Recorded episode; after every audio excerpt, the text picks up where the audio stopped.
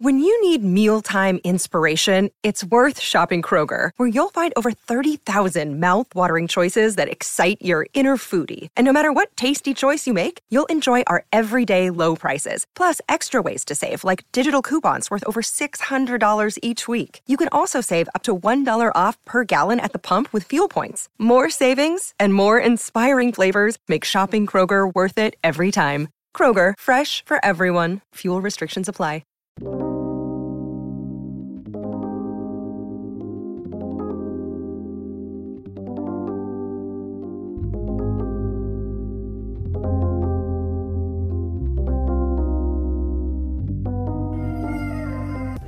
Welcome to Saturday Night Shocky.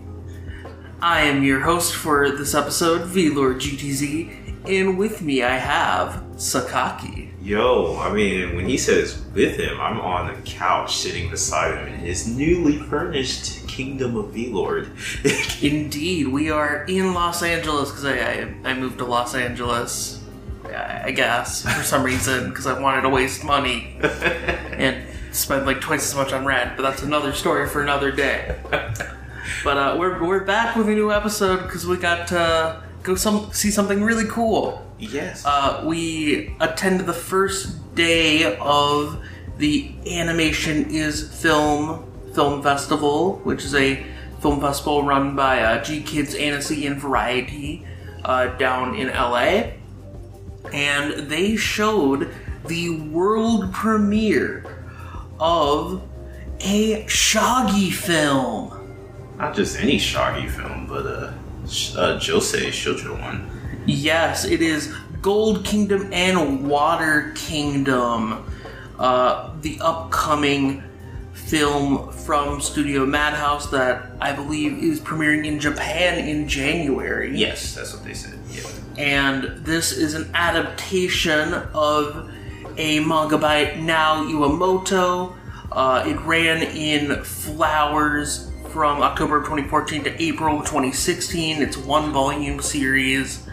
Um, and yeah, it was just a really cool opportunity to get to attend this since it's being shown here so much earlier than the Japanese release. And of course, it's Shaggy. Yeah. I feel like since it's Shaggy, we're required to go. Yeah, exactly. Like, I mean, I, just end up here to help because V-Lord jokingly suggested I help him pick up furniture, and I'm just like, I have nothing to do, so let's do it.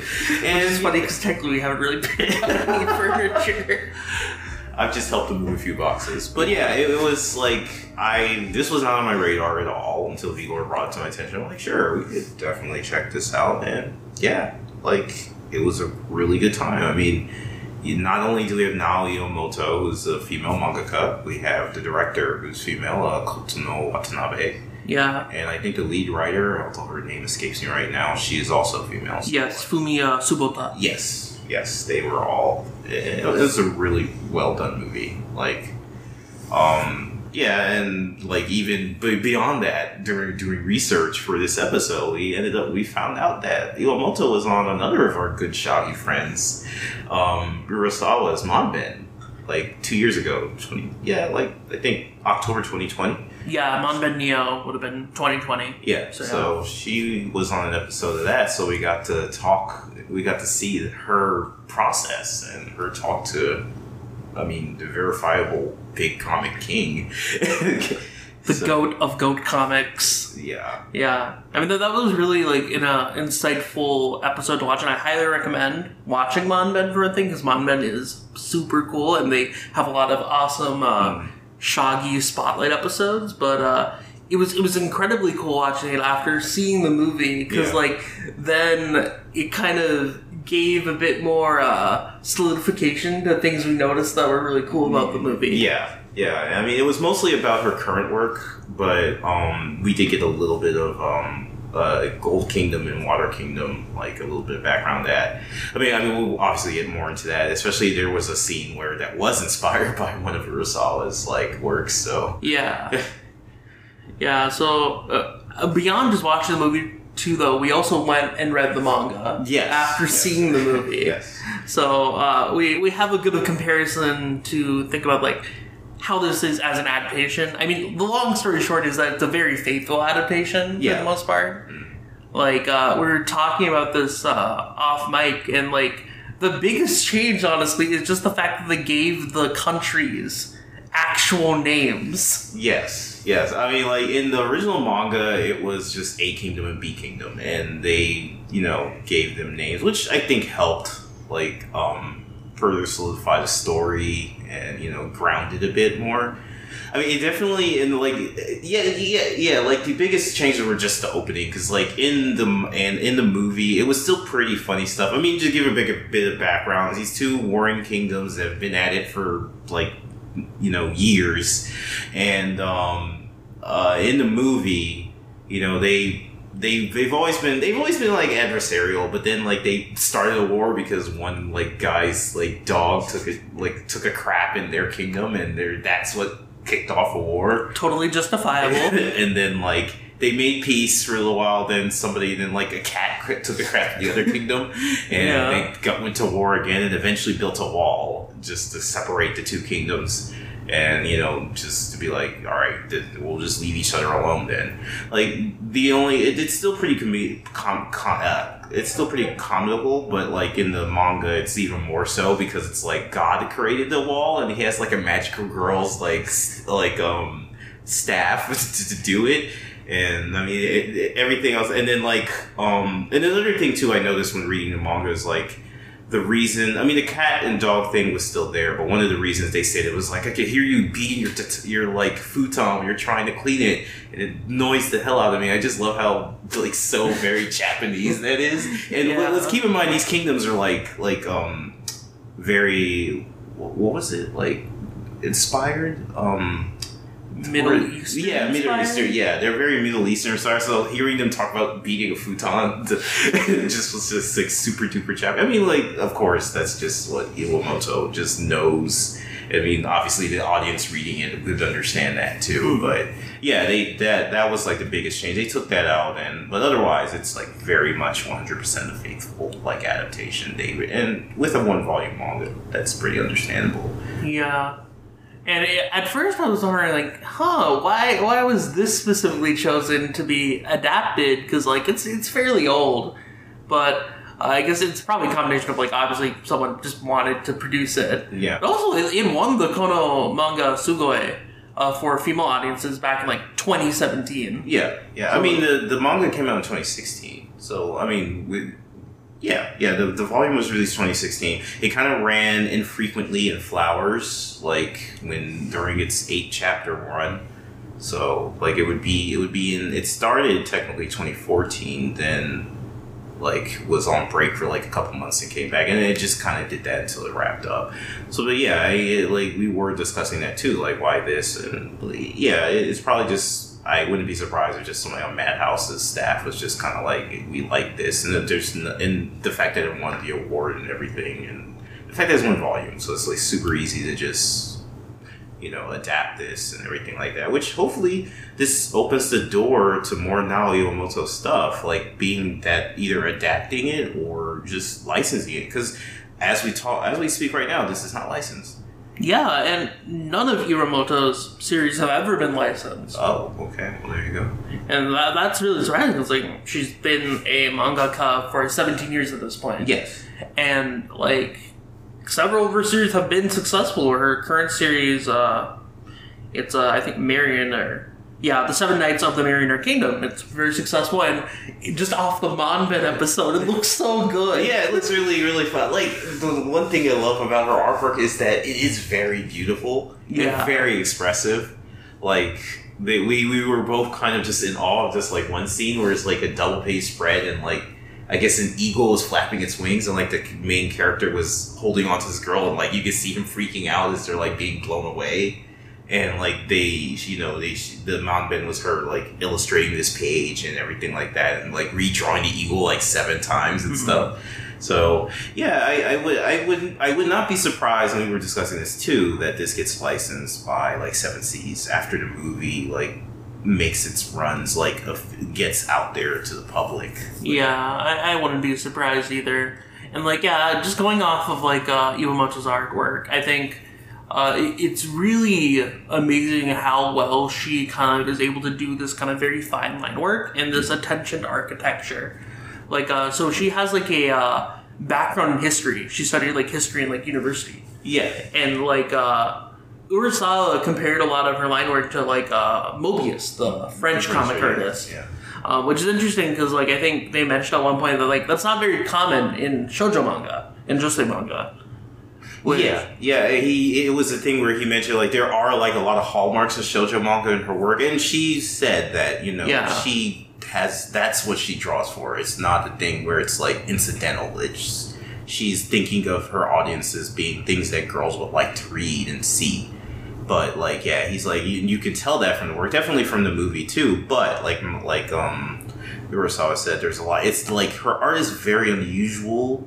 It has hallmarks, but it's unusual for shoujo. It's like there's this conflict, but it works. Yeah. essentially is how, Yeah. how he put it. Yeah, and it's like yeah, so like Iwamoto's like a fan of like uh, the Poe clan and like uh, Moto Hagio's works, so kind of big prolific uh, shoujo authors. But you also can kind of see that influence from uh, seinen authors like Urasawa in there, Yeah, and she said she was a, she was reading Urasawa in elementary school. So like, which is probably a bit too young to be reading Urasawa, but I mean, yeah, she and she mentioned that her parents were really big into manga, so she was reading big comic like when she was really young. yeah, So- yeah, mastering all that kanji at such a young age. so like that was really interesting to hear too. Like again, like um, I do get from just the and you see it like in the manga of the Water Kingdom and uh, Gold Kingdom is that you see like the fluffy shojo backgrounds and everything. they also are present. And um, but there's this sense of scale, and I mean, I'm not a show. I'm, I don't read. I haven't read that much shojo, so I don't know, and I don't want to make it sound like I know a bunch about this. But there's a scale in it that you see usually like reserved in like shonen works, like adventure stories and stuff like that. And I would love to read some of her older stuff because she even said that her current series and Water Kingdom were like she started out doing you know high school stuff. Yeah, and then she's kind of like breaking out of that comfort zone now, Yeah. in a way. And it's all like she doesn't use computer. At least from what we saw, she didn't really use computers either. Yeah, that was like really surprising. It was all just pen and paper, and then like for the color pages, she was doing watercolors of Yeah. all things, which is mm-hmm. like pretty difficult considering there's a bleed effect to it, and like there- she has to be very fine between the lines with how like she draws. Mm-hmm. So yeah, that was incredibly impressive to like see a video of that. Yeah, I mean, I didn't see any assistant. I mean, it might have just been four man bend that they just didn't have them come in. But like, Yeah, I did. I know she did say something like she's since she started working remote, like she's wanted to have everything that she can have in one space for herself to get to it. I, it would be really impressive if she really isn't working with assistants. that would that would be insane. like even on a monthly schedule, like that's that's a lot of work, especially with how detailed her manga are. Yeah, like they were talking about like single panels were taking her like three four hours. So like, Yeah, and like there were like panels that were just like close-ups of faces, and the Yeah. attention to detail she was even putting to those faces was insane. yeah, yeah. But for the you know for this manga for this the movie and the manga itself, like, I mean, how, I guess to start off, how do we feel about it overall? Like, I, I, enjoyed it. It was it was cute. It was, Yeah. it was a nice uh, story. I mean, I guess like we didn't explain like the kind of the core portion of what the story is about. Mhm. Where like uh, essentially because these two kingdoms are warring with each other, like they decide to have a uh, arranged marriage of sorts, where the Gold Kingdom has to give their most beautiful princess, and the Water Kingdom has to give like their most like smartest man. Um, but they both try to bamboozle each other essentially by uh, sending a cat and a dog to each other instead. right. It's so funny they both had the same idea. Like- Yeah, but then the people that are supposed to be arranged, uh, Sarah and uh, Nyanbar, yeah. uh, they end up meeting each other anyways, and they decide to kind of have this fake marriage. Yeah, like I mean, because um, Sarah's sister, um, Leopoldine, like you know, I mean, one thing that I like a lot about Sarah is like she's so very laid back and everything like that. Like when they send it, she's not mad when they send a dog or anything. She's like, "Oh, I got a dog now. That's cool." and then like her sister Leopoldine is like, "Oh, well, I can't wait to meet your husband. If he's as smart as they say, he should be able to fix my watch." So then you know she. The dog Lukman like ends up going across the border, and she, that's how she meets um, Nayambara, and like then she's just kind of like, uh, I mean, he's really smart and everything like that. She was like, uh, well, could you pretend to be my husband so we can have, so I can fool my sister, basically. Yeah. so like, and you know, he goes along with it. And both of them, of course, not really knowing that, oh, this was, I was actually supposed to be engaged to this person. I feel like Nyan Barra kind of figures it out a bit early on, but like. It, it's hard to say like uh, if he like knew for sure like okay this was the person that was supposed to be Yeah, sent yeah. instead of the Because I mean, he is pretty smart. I mean, to talk Yeah. about his character, he is like it's not like contrived like in the story. Like he is actually very clever. Like he figures out a lot of things like right away. Yeah, like once he gets into the situation, he realizes, okay, I have to stop this war. Let's try to make like a plan so that the two kingdoms actually work together. And his plan is like to build because like so with the two kingdoms, like the kingdom of Sara is from the Golden Kingdom. It's like deserty and like they're running. They have a water shortage crisis. In like fifty years, they will not have any. Yeah, so like, the Gold Kingdom has a lot of wealth, um, but isn't resource rich. While the Water Kingdom is impoverished, but is resource rich. Right.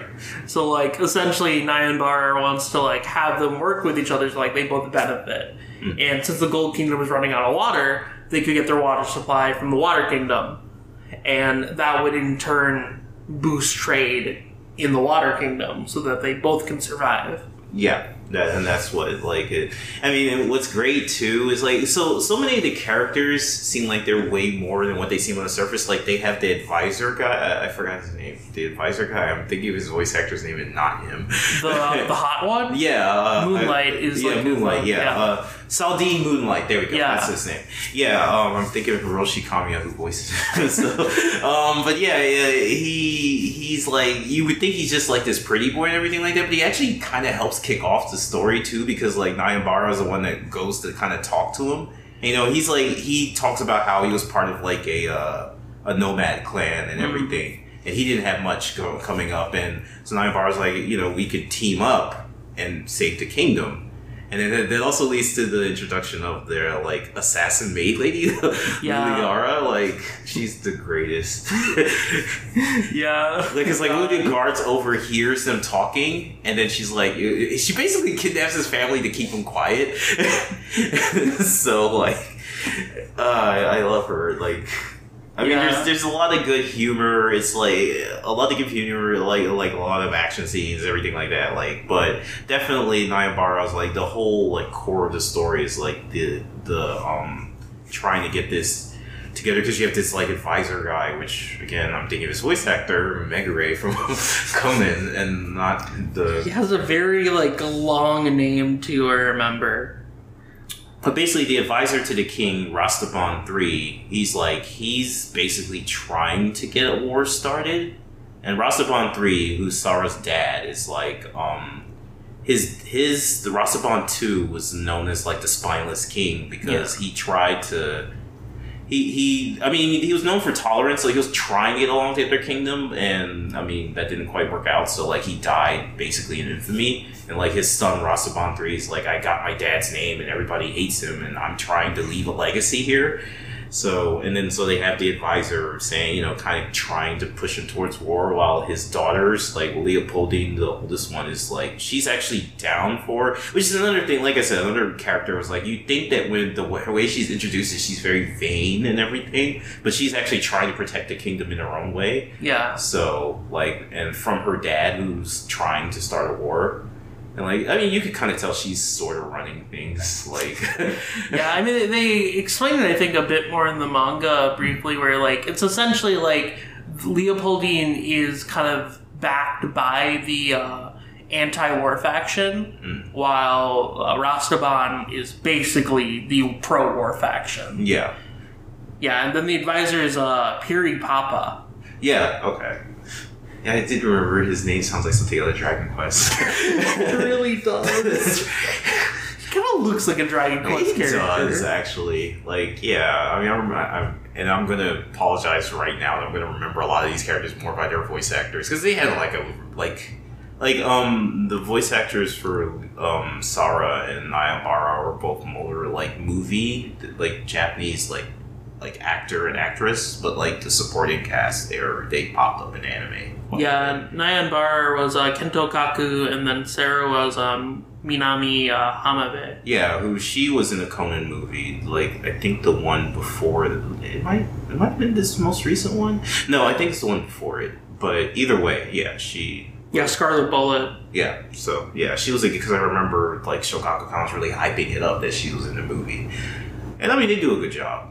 I, I will say. I mean another thing too that I would say. I mean talking about the technical aspects of the movie, like I mean it's it's it looks good. I, I don't want to make it sound like it doesn't. Like it, you're not if you're going in expecting like Sakuga, then no, you're not gonna get that. I mean, there there's some well directed scenes, but it's not it's not the type of movie where you're gonna see like these big epic battles or anything. Yeah, yeah. I mean, it's very, very. I don't want to just limit to say confidently done because it's it's very well done. It's a very well For I mean, the type of story that it's telling, it is incredibly well done. Yeah, yeah. And I mean, the the sound design. One that's one other thing that I really liked was like there's a lot of really good sound design in the movie, Mm. and um, the color design and like and some of the songs sung by Kotono. Uh, or Kotone, Kotone, like they were all really well put together too. So like, yeah, I mean overall the movie is in a complete package. It's very good. Like, um, but yeah, and uh, going going back to kind of the characters and everything like that. I mean, I I have to say I really liked everybody because like they're very for a one volume manga. I feel like they're nuanced characters that like you can't just get a feel from them. Like, okay, this is the way that this character is just from one look. Like I said, I was really surprised to find that Leopoldine was. She was. It, it felt like they were setting her up to be the villain. Yeah. But I, I mean, I guess more or less she's just like messing with her because like Sarah's like the ninety in the manga she's like the one hundredth princess, but in the the movie she's like the ninety third. I mean, she, basically she's really far down the line, which is why, which attributes to why she's so laid back because she's like, I mean, because I remember her like attendant is like. You know, oh my sister. She was like, my sisters have never like made fun of me. It's not like a Cinderella thing where they're- they mess with her or whatever. They're like, my sisters never made fun of me, and nobody's raised a hand to me or whatever. And I remember the grandma, with, like the the old lady advisor, was like, because they don't see you as a threat, like mm-hmm. because you're so far down the line. So it's like, and so she lives a pretty comfortable life. Like I remember one thing, like when they were trying to get the um, Lukman, like when he fell down, he fell down a pit, and that's how Nayambara kind of helped. And she was like, "Oh, I got like this really expensive like barbecue for his lunch," and he's like, "That's what you feed them." Only the best for our puppies. they don't and they don't have water so they just drink wine so it's like it, it's just like the, that clash of cultures too and like when they have the picnic like her small picnic is like a, a week meal for him a meal for a week i mean so like yeah and i mean she's and i one thing about her character's design too is like i mean i like the fact that she's not classically pretty as a princess Mm. She's like, I mean, in only one section in the movie do they kind of mention that, like, I mean, she's a bit plump, I guess. But I like that that's never really brought up as like a derogatory thing. Like, it's a just informative attribute that, like, she's pretty, she's she has kindness, and that's what makes her, you know, pretty more so than being because, like. And definitely, this is because of Nao Iwamoto's like illustration. Because you look at Leopoldine, and she's like what you'd expect from a princess. like, and her sisters, her two sisters that are with Leopoldine, like they are all what you'd expect from princesses. Very flowy, long, like, like you know, very statuettes like faces and everything like that. Then you get like Sarah, who's like more, you know, plain, I guess to put it. But I mean, even with that, like, and of course they both end up going to each other's kingdoms. Like, like, um, Nayambara, like when he gets the deal and is like working to get um to have this waterway done, like she ends up like his the cat I forgot his, the cat that they sent to him, which I forgot the name of. Like it ends up going, it ends up missing him and going back to his home. So like Sarah goes to find it, and then he runs into she runs into his family which is like his family's great too. Like you, you can tell his dad, like Nayambara is very much a smooth talker, and his dad is. The, you can see that he got it from his dad, because like the the um czar of like their kingdom, like Mhm. he comes looking for you know this bride that the other kingdom was sent over, and not knowing that they obviously like also had the same idea. So like, and she's there, and like he's. I love speaking of the czar. He's so flamboyant. It's oh amazing. like, He's like, I'll give you three times the food, or I'll have my way with these boys. like you know, he's like he's clearly he's clearly not interested in women. So like, Yeah. like you know, like he's looking at her and he's like, oh, that's what they think considered beautiful. And then just starts naming off men. like, yes, yes, and I like how his guard's like that. Those are all men, sir. And then like they they have like the, the servant guys come and bring him stuff, and he's like, ooh. I'm, I'm into that. That's a, that, that's a real stand there. so like and then he challenges Sarah to like a drinking contest and like at first she's like oh, no no and and of course you had the whole shoujo josei misunderstanding because like they phrase it in a way where she thinks that Nayambara is married, not knowing that they're talking about the cat. Yeah. so like, because like when she's there, he's like, "Well, oh, he's married. Well, can I meet his wife?" And like, his, the dad is thinking, you know, oh shit. Like he's like, "Uh, she's not around reasons." and like, so at first she's like, I mean, and of course that's like a hit to her like um self esteem like throughout the whole movie, she knows that she's not super pretty, but like that's never bothered her until now she's actually falling in love with him. And so knowing he has a wife that like hits or thinking he has a wife that like hits her self esteem a bit. And so of course like they're asking her to be the stand-in and I love again all of these it's contrived but it's funny. Like you Yeah. know like and then like the SARS coming so like his dad asked her, Hey, could you like be his wife? Like cause he's away working, so like he doesn't know what's going on. And at first she's like, I mean, she goes along with it and everything like that. And then like when the Tsar starts talking shit about um Nayambara, that's when she's like, I'll drink you under the table, bitch. and I like that it's off screen. Yeah. and then like she wakes up and like like later after she's won. And like there are they're all the people are like eating the meat and everything that he promised. And then like she's like yeah she and then like the kids are like the Tsar like fainted. He couldn't drink. He couldn't hold his liquor. So, but yeah, like the, the you, you have those funny parts and everything like that. And then like she goes back to the kingdom and then she runs into him and this is one of the like one of my favorite scenes in the movie where she's like you know you have a job to do and he chooses the job over her i mean inadvertently because she's i mean she more or less tells him to because again she's like she thinks he's married so she Yeah, it's like has no, chance matter what, choose the hardest path. Ye- yes, I like that line a lot. So like, so the first time, like, yeah, he comes because he needs to get the plants or whatever, and Yeah, because like uh, at the beginning of like the movie, like they found like these ancient plans mhm. for like uh like a waterway that I guess had been lost to history. Hmm. So like he was going to use that to build the waterway. oh, so he had to go back to his kingdom to pick them up. right, and then that's where she's running home after the whole ordeal. And she's Yeah. like, yeah, choose the hardest path, and she figures that she has no chance with him. So, and he does. And I mean, then of course, like obviously the advisor knows, like when it's found out that they're in cahoots to work together, then like yeah, then it's time they try to have him killed. And I mean, they do like hint very much during the movie, like um Saldine even says to like don't get killed. don't get so like yeah, it, it's very much known during the movie that they'll resort to like the advisor will resort to like underhanded means to get the war started or whatever. Yeah, who knew building a waterway would be so violent? Right. Oh yeah, let's talk about the like scholars and how they were like buff. Like they were Baki characters. They're literally Baki characters. and it's like you know, and like and again, that goes with, like like what I was saying about Iwamoto, like playing with expectations. You like when they break, like get, they get like the scholars out of jail, and they're like all huge. Yeah. like um, I just hear the Baki music. carefully. it's like yeah, one guy literally has like a chain link fence like Yeah. around his neck. and then like the main scholar that's like the one that they talk to, he's voiced by Todo from JJK, like Subaru Kimura, and, you, and like at first I couldn't hear it, but then when he started talking, I was like, that's totally Todo. Yeah. that's totally. Remember the one part where you, like they're getting attacked? He's like, "Oh, it's only twenty people. I can handle that." I'm gonna take you bitches to school.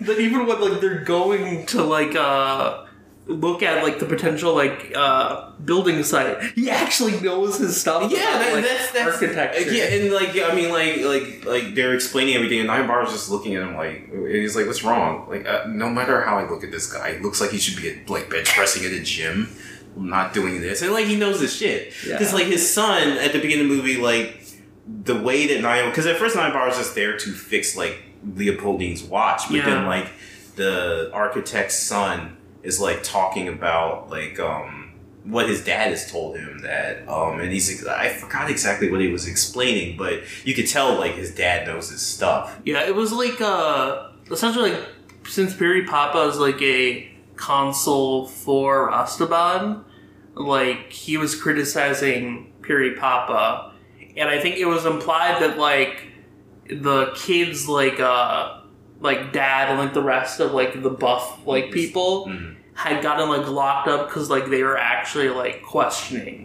Yeah, authority. yeah.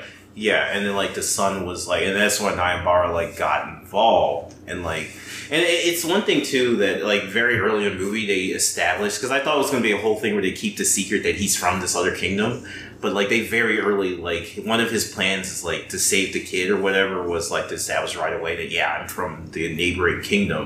But I was invited here by the princess, so they kind of roll into the plan a bit. Mhm. Like they roll into the the um premise, which is like he's there to be like, but at first it's just he's just there out of convenience.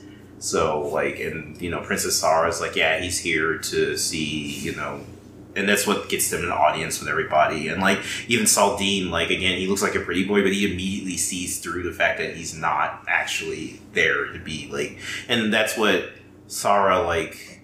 I guess part of her character development too is that she becomes a little bit more like proactive because like when they're when they're having a meeting or whatever and like it's clear that Leopoldine and Saldine know that, this is like a sham like she speaks up and is like you know refer to my husband by his name like don't call him like the groom from the other kingdom Yeah. like he has a name and that's what kind of causes Leopoldine to kind of back off a little bit so like I, I there just subtle character development for both of them I feel like Mm, yeah, I, I'd agree. Like it's it felt very natural. Like I think for like a movie of this length and a storyline of this length, Mm. Like nothing felt like it was really being particularly rushed. Yeah, yeah, one hundred percent. And and again, it's because it is like a one to one, like the adaptation. Like not much of the story was changed at all. Even even the King Rastaban, like his whole thing, which is just he wanted to leave a legacy and not be known as like a spineless king. Like he like uh, Piri Papa was like like I guess treating his headaches or whatever. Yeah. But that was another like part of the story, which I mean, it's implied they were just kind of caused by stress. Yeah, so like uh, Puri Papa was like hired after like the king went to like a massage parlor. Mhm. So I guess yeah, I guess like the main thing is Puri Papa is like the real villain. Yeah. we could have a villain in this movie. Yeah, I mean, and even like, yeah, I, I agree. with, Like, I mean, even calling him villain isn't really because he, he doesn't really do anything. Like, Yeah. I mean, he tries to get like a Nayabara killed, but like. Other than that, like, and even that's like not super duper high stakes. Like, there's a scene where they're like running, like running from the guards to get away, and then like they confront the king, like when they're about to get away, and then like, They just talk it out. yeah, they talk it out. Like, It's like the, the final arc of Magi. I mean, it, this is a very like I did. I was thinking this movie like had that kind of Magi vibe to me, and there was another series I was thinking that like really remind. Oh, Ranking of Kings. Like the aesthetic was really like very Ranking of Kings esque. But yeah, they talk it out like because Rastaban's like he sees that Sarah's with him and she's obviously into him. So like rather than try to kill him, he's like, okay, why did my king name? Why did my dad name me Rastaban when Rastaban's like a synonymous with failure? And then you know Nayambara like says, well, you know, I, I it's like I think it's like the the name the name Rastaban was like I should have had this open like the head of a dragon, head of a lion, something like that. Yeah, I think it was head of a dragon. Yeah, I, I believe that that was the name, and he was just like, and Ninebar laid it out, laid it out like the second king was known for his tolerance, and as much as like Rastaban, the current one, since he's like really up into warmongering, like he's looking at that as a failure, but he's like, no, people really liked Rastaban too. Hmm. Like, and you could be you Rastaban three can be known as the guy that settled everything and like brought two kingdoms together. And you know, you can name, and he even like ca- like casually says, "Name the water thing after one of your daughters." He's like, "Well, my daughters all think I'm a joke." And then it, it, it everything ties in really well. Like, because at one point in the movie, like, um, yeah, like Sarah says when they about the whole like bamboozlement thing, she was like, "My dad would never do that." And then like Naya was like, "Yeah, no, your daughters don't." Like, well, this one doesn't think you're a joke. There's at least one. There's at least one daughter here that believes in you. Like she didn't think, even though you did do this, she thinks that you would never do that kind of thing. And then like, you know, that's when she finds out that oh wait, he really isn't married. And then like she's like, I'm so glad that my dad is my dad. so, and then that's when you know he is like, okay, yeah, you know what, you convinced me. And yeah, there's no like you you would think it's leading up to this conflict where there's going to be this huge bloody battle, but no, it really just Yeah. They literally do talk it out. And at the end, like by the Tsar comes to the other kingdom, and like he's like, yeah, I know you sent like that dog, or you, I know you sent an animal, but I'm gonna let that slide. Yeah. like because the Tsar's ready to like I, he he's he's basically ready to like start a war like for Mhm. any little thing. But then it's like, oh yeah, by the way, you know that girl that drank you under the table, that's the king's favorite daughter. so like, like he did things legit, and like even the last scene in the movie is like, like the last scene before the epilogue is like he's like, yeah, we're just gonna let that slide, you know. Hmm. Like I sent my favorite daughter, you're the one that sent, you know. And then like, and of course, like the very last scene is like the the like the the waterway is being built because something that they mentioned during the movie too is like um one of the buff guys is kind of like you know it's gonna take 50 years to build this and that was something I really liked that Nine Bar was like okay that's that's but like advancements in technology will make that will cut that time down. So like it's still something that could very much happen in our and by the end of the movie you see that they've made like a whole lot of like advancement. Like I don't know how long it's been because like some characters look visibly older and then you have Saldane who looks exactly the same. Yeah. I mean, like they clearly, uh, Sarah and like uh, Bar have like kids at that point. So I guess it has to be at least like Yeah, and those years. kids, yeah, again, those kids look like they're like preteens. Yeah, so, so like probably like 10, 15 years. yeah. So, and I mean, we don't get to see them.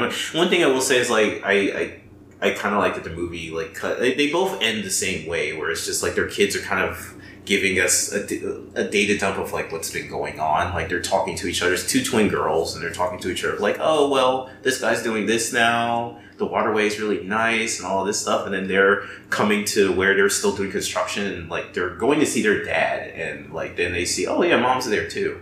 Like the manga ends without us seeing them again, but the anime kind of gives us kind of like a Closer shot. yeah of them. Yeah, I mean in the manga you can like see them in the distance. They're Yeah. like these little like specks. Yeah, they're like on top of the building, like supervising the construction. And I mean, I, I like both.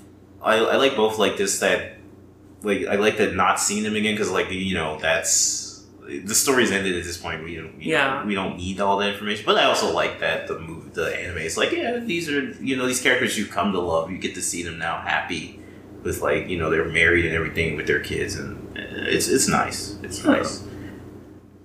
Yeah, I mean, uh, I think overall th- this was a really good film. I, I'm surprised that Iwamoto hasn't gotten any anime adaptations of her Yeah. work before this. Yeah, that's really weird to me. Like, I mean, I know. sh- Well, then again, Josei Shoujo anime. I mean, they're they're beginning to ramp up now. We're beginning to see more. Because like we were even talking about this. Like Madhouse's Bibliophile Princess. I think that's them this season.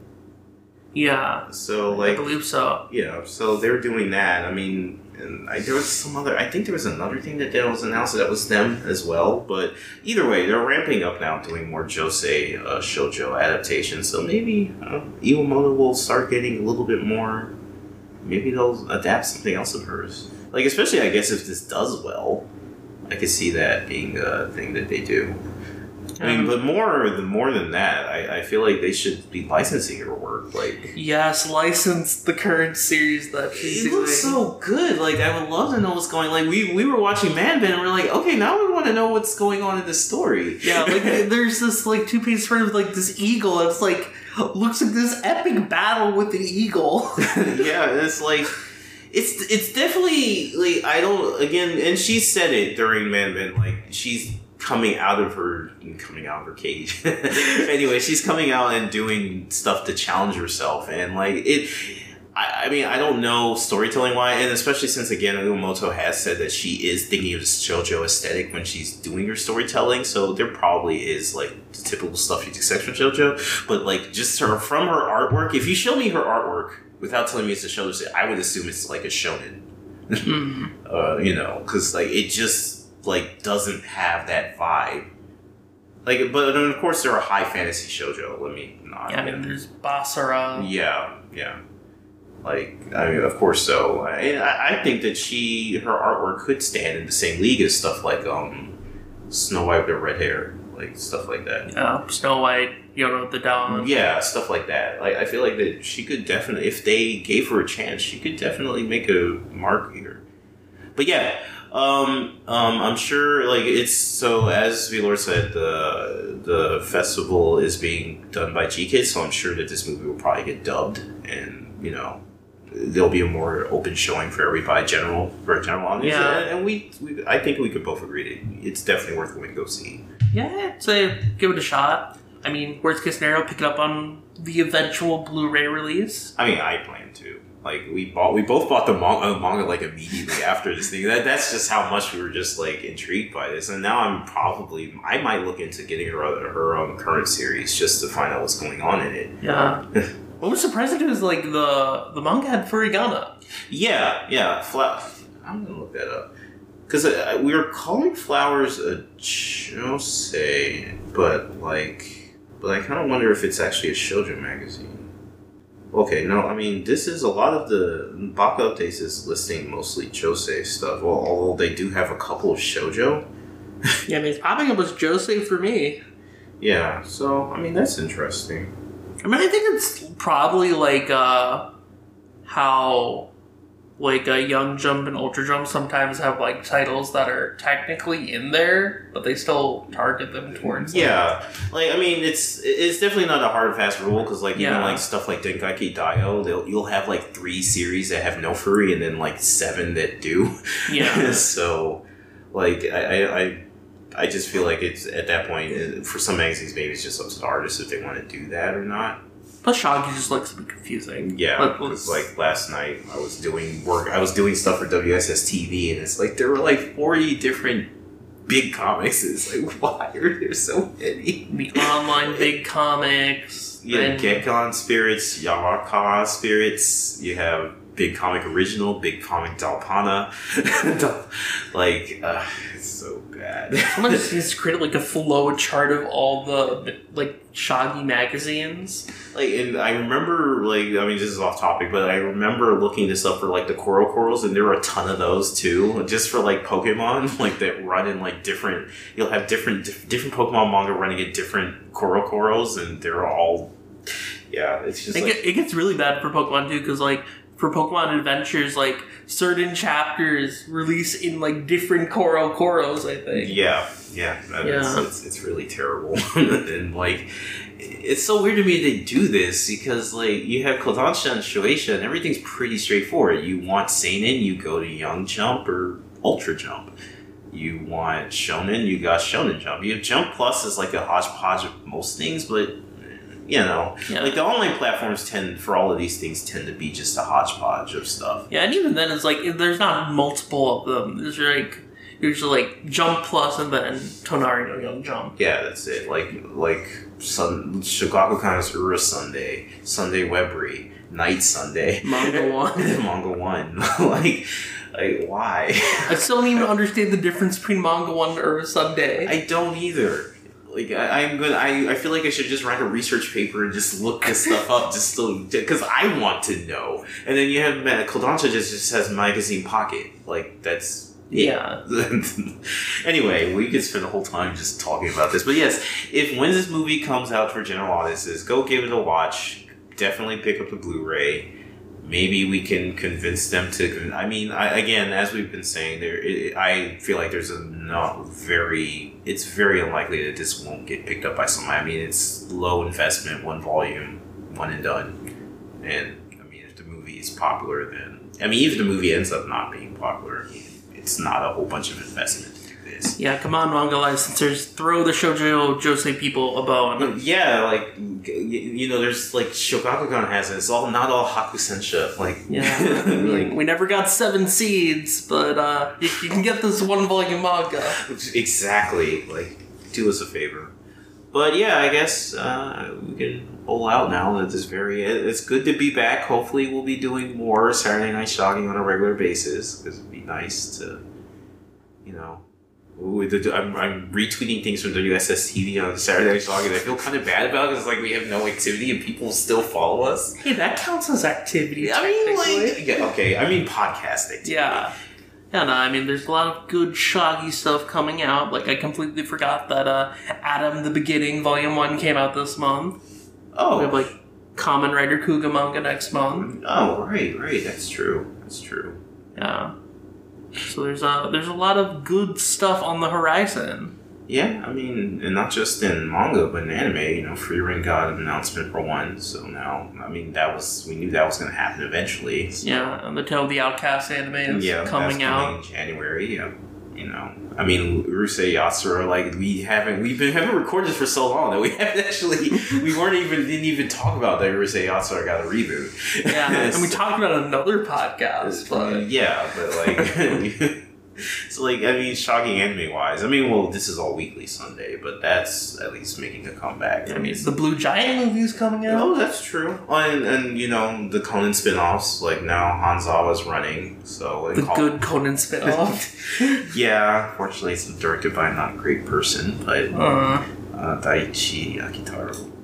So, uh, then yeah, you know, and the Call of the Night anime recently ended, and that was super good. So you should definitely like anybody who. I wish it. I mean, I have nothing against HIDIVE, but it would have been nice if it ran like Crunchyroll somewhere, because then more people would have seen it. Because like the anime was really well received, but unfortunately, it's like limited by where it's streaming. But we're also getting a dub, which has started streaming too. yeah. Here's a good dub. So Yeah, yeah, I, I have to get back to watching the anime. But all right, well, that is. I guess. Uh, guess I should talk about where else you can find me and stuff. Yeah, Sakaki, where where can the kind, lovely listeners find you on the interwebs? I mean, you can't find me on Demon Slayer because I haven't been on that forever. Why is that, B Lord? That's a good question. Uh, let, me, let me call up my agent and see see what's going on there. you let that whole New York Times thing get to your head. That's the problem. Yes, clearly, clearly. But I mean, okay, well, I, you can find me at, I mean, at, I would say at Kirobon, but that's kind of on hiatus right now. Like, mainly I'm just maintaining at WSS Talkback on Twitter, where we're the one shonen, we're the one manga Twitter that covers the entire magazine every week. After all three hours of my life that goes towards that. Though, I mean, uh, also there's WSSTalkback.blogspot.com, which I mean, we've been making waves. Like we, we teamed up with the Shonen Jump Twitter to translate the Aoyama and Oda interview, which was like a big hit for us. And they're really nice guys. I'm like really surprised by how we were able to coordinate that. Besides that, we also went to a few cons, so like we have write-ups of those. And as I always say, if you're interested in writing something for us, we were always happy to have like guest writers.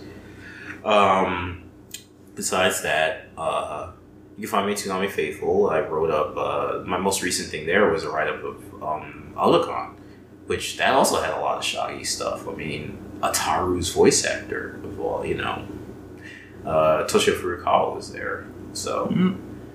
and that was that was a great time. So you should definitely check that out. Um, I'm also on a podcast for Dragon Ball with our good friend Colton, another DB pod, another day, another adventure, which has been a ton of fun. It's like the one consistent podcast I've been on since we kind of went on hiatus. So definitely that's worth checking out on the Manga Mavericks Patreon. And if you're eventually, when we add one episode to the Patreon, a new one goes public. So check that out. And there's also Over Soul Shaman King podcast, but again, that's another thing that's on hiatus. So hopefully, we'll be bringing that back soon. Yeah, hopefully. It mainly just comes down to me actually editing episodes or paying someone to edit them for me.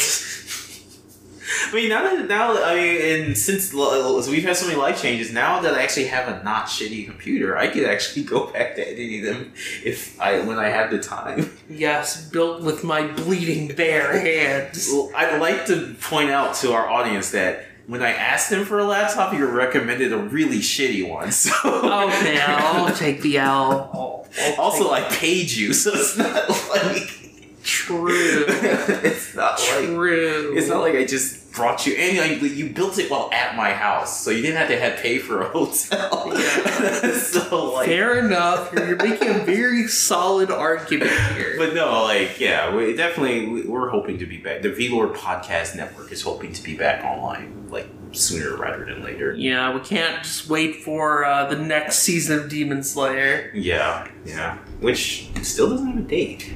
Yeah, somehow. I mean, they're gonna reveal something in December because they're re what they're like re-airing the movie. I, yeah, they're re-airing the Mugen Train, and then after that, they're gonna have like a special like program to reveal more about the Swordsmith. Like, so, like, I guess in December we'll find out maybe when it'll air. I feel like it'll probably be spring. So Yeah, I wouldn't be surprised. But yeah, definitely follow Sakaki at all his places. Um, as for myself, you can find me on Twitter at BLordGTZ, where I, I kind of just like tweet about whatever I'm up to, which is usually just me going to like restaurants and then buying manga at this point. you become a manga foodie. I guess so. I mean, I guess that's not the worst thing that could have happened to me. Um, that that's a decent life path that I can accept. But uh, aside from that stuff, you can find my writing over at TanamiFaithful.com as well as MangaMavericks.com. Um, I recently interviewed Hiromi Wakabayashi and Yo Yoshinari from Studio Trigger, so you can find that interview on the Manga Mavericks website highly recommended. We talk about some really interesting stuff, including how uh, Wakabayashi-san is a fan of South Park. Huh. I, I believe it. Like everybody on Trigger, I can believe them. Like they're the Japanese equivalents of weebs for for American shit. Yeah, so like uh, Wakabayashi is really into like stuff like South Park and like drawn together and like Disney shows, and then uh, Yo Yoshinari is really into the Cartoon Network content. So he's a big uh, Genndy Tartakovsky fan. yeah, I, I think I've seen like illustrations and tweets from him that yeah that that, that checks. Yeah. Lum was uh, telling uh, Yoshinari-san during the interview that uh, he should check out the uh, Popeye uh, animatic at least, which is really good. Highly recommend looking at it. Uh, but yeah, aside from that, I uh, do a bunch of podcasts, of course, most of which are with Sakaki. yeah. Uh, the Demon Slayer podcast is the big honcho. That's on Twitter at Demon at D Slayer podcast, not Demon Slayer podcast. It's been so long I can't even say the account names correctly. What are you gonna do when they animate everything? I don't know. we'll just wait for Gotouge to come back with like a new series.